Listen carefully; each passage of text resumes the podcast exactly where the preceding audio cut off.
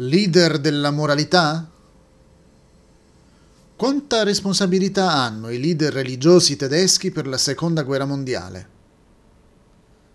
Nel suo libro The German Church Struggle and the Holocaust, un professore della Wayne State University, William Sheridan Allen, ha scritto riguardo alla leadership della Chiesa.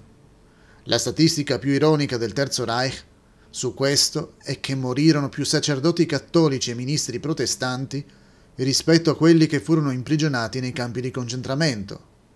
La condiscenza ufficiale delle chiese fu un fattore vitale che sostenne il Terzo Reich permettendo di operare senza impedimenti la sua malvagità.